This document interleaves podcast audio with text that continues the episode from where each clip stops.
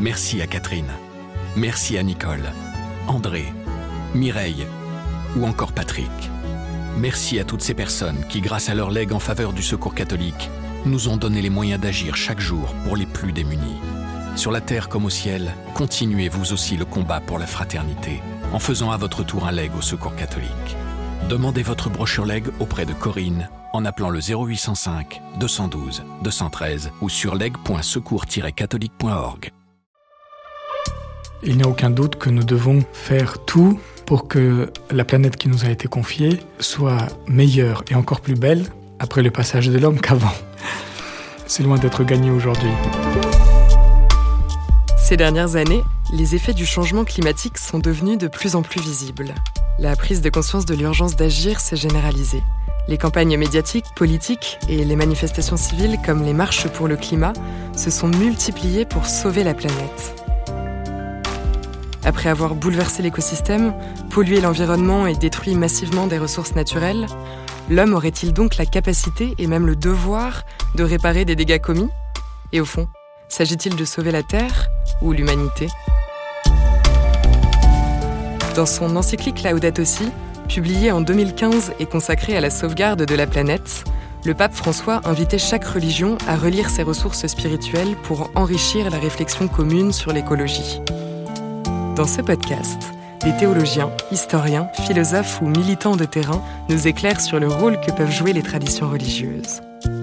Ils nous aident à mieux comprendre les défis écologiques et nous appellent à passer à l'action. Vous écoutez la cinquième saison de Place des religions. Doit-on, comme on l'entend régulièrement, sauver la planète?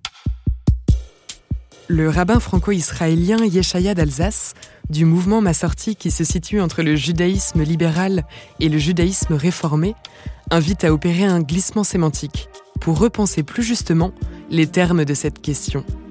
Une proposition à laquelle adhère aussi Isabelle Priolet, philosophe et enseignante, notamment à l'Université catholique de Lyon. Cette question, à mon avis, n'est pas bien posée. Elle n'est pas bien posée parce que la planète ne risque rien. La planète, c'est une euh, boule avec de la vie dessus et rien ne met en question tout ça.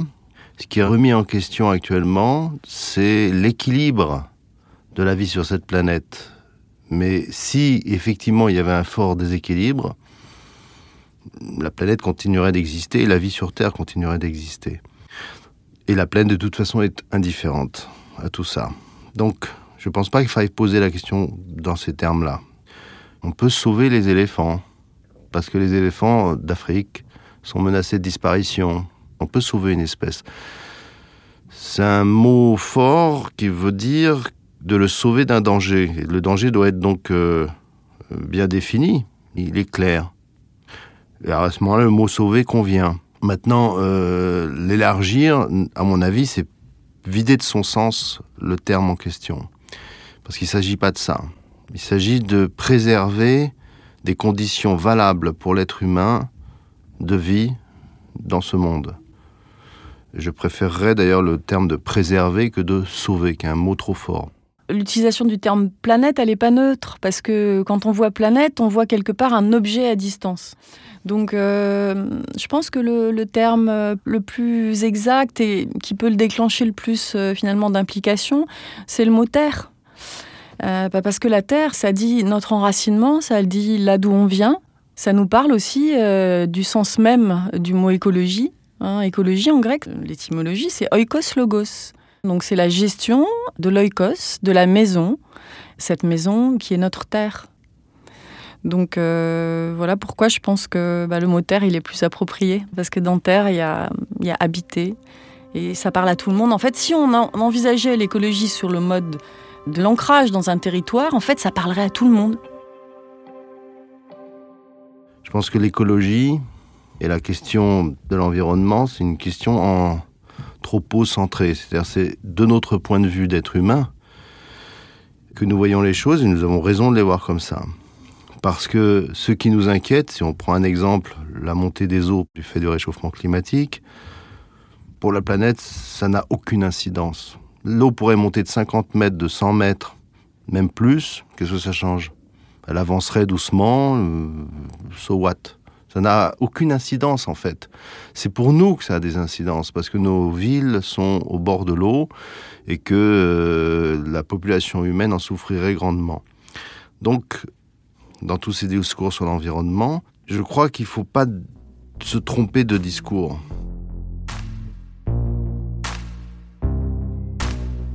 La question n'est donc pas tant de sauver le monde que de sauver l'homme sur Terre. Pour être très clair, la planète ne serait pas à sauver, parce que ce n'est pas elle qui se trouve en danger. Même si certains considèrent que nous sommes entrés dans une nouvelle ère géologique, l'Anthropocène, marquée par la capacité de l'homme à bouleverser son écosystème, la planète n'en aurait cure, pour la simple raison qu'elle a connu des révolutions bien plus profondes, des changements climatiques drastiques, cinq grandes extinctions de masse, des bombardements, des glaciations, et que la vie aurait toujours repris ses droits. Une remise en perspective importante, que souligne le théologien musulman Omero Marunju Periya, spécialiste des questions écologiques dans l'islam. Moi, je me pose la question, est-ce que la planète est réellement en danger? L'être humain est en danger. Mais les leçons de la vie m'ont appris que hum, si l'être humain disparaît, la planète va continuer à s'autoréguler. Et quand l'être humain porte atteinte à la planète, la planète trouve de nouveaux modes de régulation. Donc en fait, l'être humain se met en danger lui-même.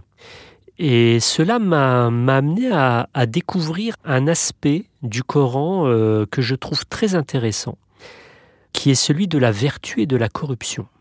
En fait, le texte coranique, si on le résume d'une manière très simple, il propose aux êtres humains des voies vertueuses qui leur permettent d'interagir entre eux, tout d'abord, avec un certain nombre de dispositions. L'une qui me vient à l'esprit maintenant, c'est le fait d'empêcher des êtres humains d'être en situation de monopole, par exemple, monopole dans les richesses ou euh, dans certains produits qui les amènerait à soumettre d'autres êtres humains à leur dictat. Que répondre à quelqu'un qui ne jugerait pas la survie de l'humanité sur Terre nécessaire? Qui estimerait que l'homme a délibérément cherché à courir à sa perte et que son extinction n'est qu'un juste retour des choses. Qui continuerait encore de prôner Mordicus après moi le déluge. Homero Marunju Peria met en garde contre les risques induits par de telles convictions. Si quelqu'un juge que la survie de l'humanité euh, sur Terre n'est pas un impératif ou n'est pas nécessaire, eh bien libre à lui, à partir du moment où il n'est pas en position d'hégémonie, de domination qui le conduirait à porter atteinte aux autres. Ici, euh, je m'inscris moi pleinement dans cette idée coranique qui dit la chose suivante, si Dieu ne faisait pas en sorte que des êtres humains repoussent d'autres êtres humains, sous-entendu des êtres humains vertueux repoussent l'action néfaste que des êtres humains corrompus pourraient avoir sur le monde, alors le monde irait à sa perte. Et à un moment, il faut qu'on se donne les moyens de stopper l'action agressive que des êtres humains ont sur la planète. J'ai en tête un exemple très simple, c'est la marchandisation de l'eau. Quand on voit euh, comment certaines grandes firmes achètent de par le monde les ressources euh, en eau, c'est quelque chose qu'il faut, euh, de mon point de vue, combattre. Parce que l'eau n'est pas une marchandise. L'eau, c'est un bien commun. Il faut que tous les êtres humains œuvrent à préserver justement l'accès à l'eau de toutes les personnes euh, euh, sur Terre. Sinon, euh, on va tomber dans une catastrophe qui ne sera pas seulement environnementale, mais c'est une catastrophe pour la survie même de tout un ensemble d'êtres humains sur la planète. Est-ce que l'humanité doit absolument être préservée ou pas? D'abord, Bon, je suis pas sûr qu'il soit vraiment question de ça aujourd'hui, euh, sinon peut-être euh, une véritable menace atomique. Donc c'est pas tout à fait les questions environnementales. Yeshaya d'Alsace. Mais faudrait-il préserver absolument l'humanité? Là encore, il le faut pour l'être humain. Le reste euh, est indifférent à tout cela. Maintenant, si on parle d'un point de vue de la croyance, l'être humain est la couronne en quelque sorte de la création ce serait paradoxal que ce bijou euh, soit la cause même de sa propre destruction, et ce serait un pied de nez assez amer au Créateur. Vous voyez bien qu'on revient toujours à nous-mêmes. Donc euh, notre préservation en tant qu'espèce humaine n'a vraiment de sens que pour nous-mêmes, nos croyances, notre conscience. Dans près de 4 milliards d'années, la Terre deviendra dans tous les cas inhabitable, selon la communauté scientifique. Des membres de celle-ci invitent déjà d'ailleurs à repenser le destin de l'humanité sur une autre planète, à commencer par Mars, même sous atmosphère artificielle. Moine très investi sur les questions écologiques au sein de l'Union bouddhiste de France, la Jingme Trinley explique en quoi sa tradition religieuse continue bien, quant à elle, d'ancrer et de projeter l'avenir de l'homme sur Terre. Il ne faut pas forcément changer la maison. Hein, comme certaines personnes richissimes qui pensent déjà à partir dans un autre monde. Les scientifiques, les biologistes disent oui, il y a certaines formes d'animaux qui épuisent leur lieu, leur système de vie et qui doivent migrer et qui vont ensuite épuiser encore un autre écosystème, puis épuiser un autre écosystème. Et donc certains êtres humains pensent que voilà, nous avons épuisé notre écosystème et qu'il faut déjà commencer à penser qu'il faut partir sur une autre planète. Mais nous, nous pensons que non, c'est à nous de nous changer pour pouvoir continuer à habiter justement euh, cette maison commune. Le Coran propose également des voies de vertu pour que l'être humain ait un lien profond avec euh, le monde, avec la nature, et à Dieu, bien entendu. Homero Marondieu Perilla. Et le Coran est traversé totalement par l'idée de regard et d'exploration du monde. Il est nécessaire de regarder, d'observer et d'explorer le monde pour parvenir à consolider un lien avec Dieu. Et à côté de cela, le Coran expose toutes les voies, on pourrait dire, VOIES, de corruption de l'être humain. Corruption des caractères, corruption des mœurs, corruption du comportement, corruption de l'esprit, corruption de l'âme. Et le Coran, vraiment, c'est une dialectique vertu, corruption. Et on pourrait résumer ça euh, par euh, ce passage du Coran euh, qui dit la chose suivante. La corruption, ici dans le texte arabe, c'est la notion de façade qui donne l'idée de, de perversion et de corruption dans le sens le plus général du terme. La corruption est apparue sur Terre à cause de ce que les mains des êtres humains ont accompli, afin que Dieu leur fasse goûter une part des conséquences de leurs actes, peut-être reviendront-ils de leurs erreurs Donc c'est un appel, c'est l'appel de Dieu qui incite les êtres humains à ouvrir les yeux, à ouvrir leur esprit, à explorer le monde et à interagir avec le monde de manière vertueuse. Plusieurs récits, notamment bibliques, ont déjà mis en scène de manière très imagée la question de la survie de l'homme sur Terre. Au premier chef desquels figure l'épisode de l'Arche de Noé, dans les chapitres 6 à 9 de la Genèse. Il s'agit là du navire construit sur l'ordre de Dieu pour sauver Noé, sa famille, ainsi qu'un couple de toutes les espèces animales du déluge sur le point d'advenir. Décryptage par le rabbin d'Alsace. La survie de l'humanité, elle est euh, incarnée dans le texte biblique euh, par Noé. C'est évidemment le personnage qui vient à l'esprit immédiatement. Ce qui est intéressant chez Noé, dans le mythe euh, du déluge, c'est que Noé non seulement est chargé de préserver l'humanité, mais il est aussi chargé de préserver les espèces vivantes. Et c'est là où il ne se préserve pas tout seul. On aurait pu imaginer un autre scénario où il aurait fait une bien plus petite arche et il se serait mis seul avec sa famille dans cette arche. Or, c'est pas ça dont il s'agit. D'où la force et l'actualité du mythe euh, du déluge. Dans une perspective religieuse, ces récits et ressources soulèvent la question du dessein de Dieu quant au salut de l'homme et du reste de la création. Définir le salut chrétien, c'est un peu ambitieux, mais je vais le faire, euh, essayer de le faire à ma manière. Isabelle Priolet. Moi, ça m'évoque tout de suite euh, Romains 8-18, hein, les gémissements de la création. Cette idée que les créatures euh, non humaines hein, sont en attente d'un salut, elles aussi, et que l'homme a une place là-dedans. Hein, alors ça, c'est dès les premiers temps euh, du christianisme, avec des théologiens comme euh, Saint Maxime le Confesseur, où on a cette idée que l'homme, c'est un médiateur.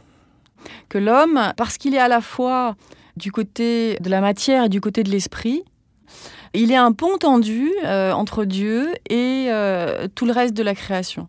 Il a cette responsabilité spécifique de porter toute la création vers le salut, précisément. La notion de salut, euh, elle est à entendre de deux façons. Il y a un sens étymologique et il y a un sens théologique. Alors sur le sens théologique, la notion de salut telle qu'elle est euh, proposée dans les traditions chrétiennes n'est pas exactement la même dans l'islam. Mais si on en revient au sens étymologique du terme, le salus latin, en fait la racine étymologique du terme salus, qui signifie être euh, saint, S-A-I-N, c'est-à-dire être saint de corps et d'esprit, le cheminement spirituel d'un musulman consiste dans deux choses, si je puis dire. La première, c'est d'avoir un mode de vie qui soit le plus sain possible, parce que c'est à travers cela qu'il va avoir un fil conducteur puissant dans sa relation à Dieu. Et le deuxième aspect, c'est d'essayer de retrouver les éléments de sa fitra. Alors la fitra, c'est un terme arabe que l'on peut traduire en français par les caractères innés ou originels ou la foi pure, sincère, telle qu'elle s'est exprimée dans l'archétype de l'être humain qui est Adam. Donc ce serait quelque part une foi adamique, c'est-à-dire revenir au plus proche de la relation la plus pure qu'a pu avoir Adam vis-à-vis de Dieu. Recteur du séminaire orthodoxe russe d'Épinay-sous-Sénart, dans l'Essonne, le père Alexandre Signakov, qui vit dans son ermitage de la Sarthe entouré de nature et de ses troupeaux, rappelle surtout que cette question ne peut être décorrélée de l'espérance de la résurrection dans une perspective chrétienne. Comme tout chrétien, je sais que tôt ou tard, le monde matériel dans lequel nous vivons finira. C'est pour nous une, non seulement un espoir, si j'ose dire, mais plutôt une conviction. L'humanité, elle aussi, son histoire terrestre matériel aura une fin. C'est d'ailleurs cette fin que nous proclamons en annonçant l'avènement imminent du règne de Dieu. Et la vie prendra une autre forme. Elle sera différente de ce que nous connaissons aujourd'hui sur la planète euh, ou dans, autour de nous dans l'univers. Donc tout en appréciant la richesse et la beauté du cosmos dans lequel nous vivons, nous les chrétiens, nous sommes en même temps conscients de sa finitude et euh, nous espérons l'avènement d'une autre forme de vie qui succédera à, cet univers périssable. Donc euh, l'univers périssable n'est pas une fin en soi pour nous, c'est une étape de l'existence de la vie qui sera suivie par d'autres.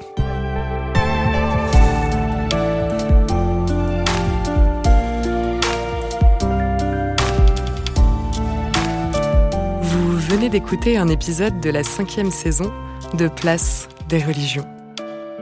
S'il vous a intéressé, n'hésitez pas à le partager et à vous abonner à notre podcast. Place des religions est à retrouver sur toutes les plateformes, sur le site et l'appli La Croix. Malo Tresca et Clémence Marais ont écrit cet épisode avec Fabienne Lemayeux et Dominique Greiner à la rédaction en chef, Flavien Eden au montage, Célestine Albert Stuart à la production, Laurence Sabazon au marketing, Théo Boulanger au mixage et à la musique et Yasmine Gâteau à l'illustration.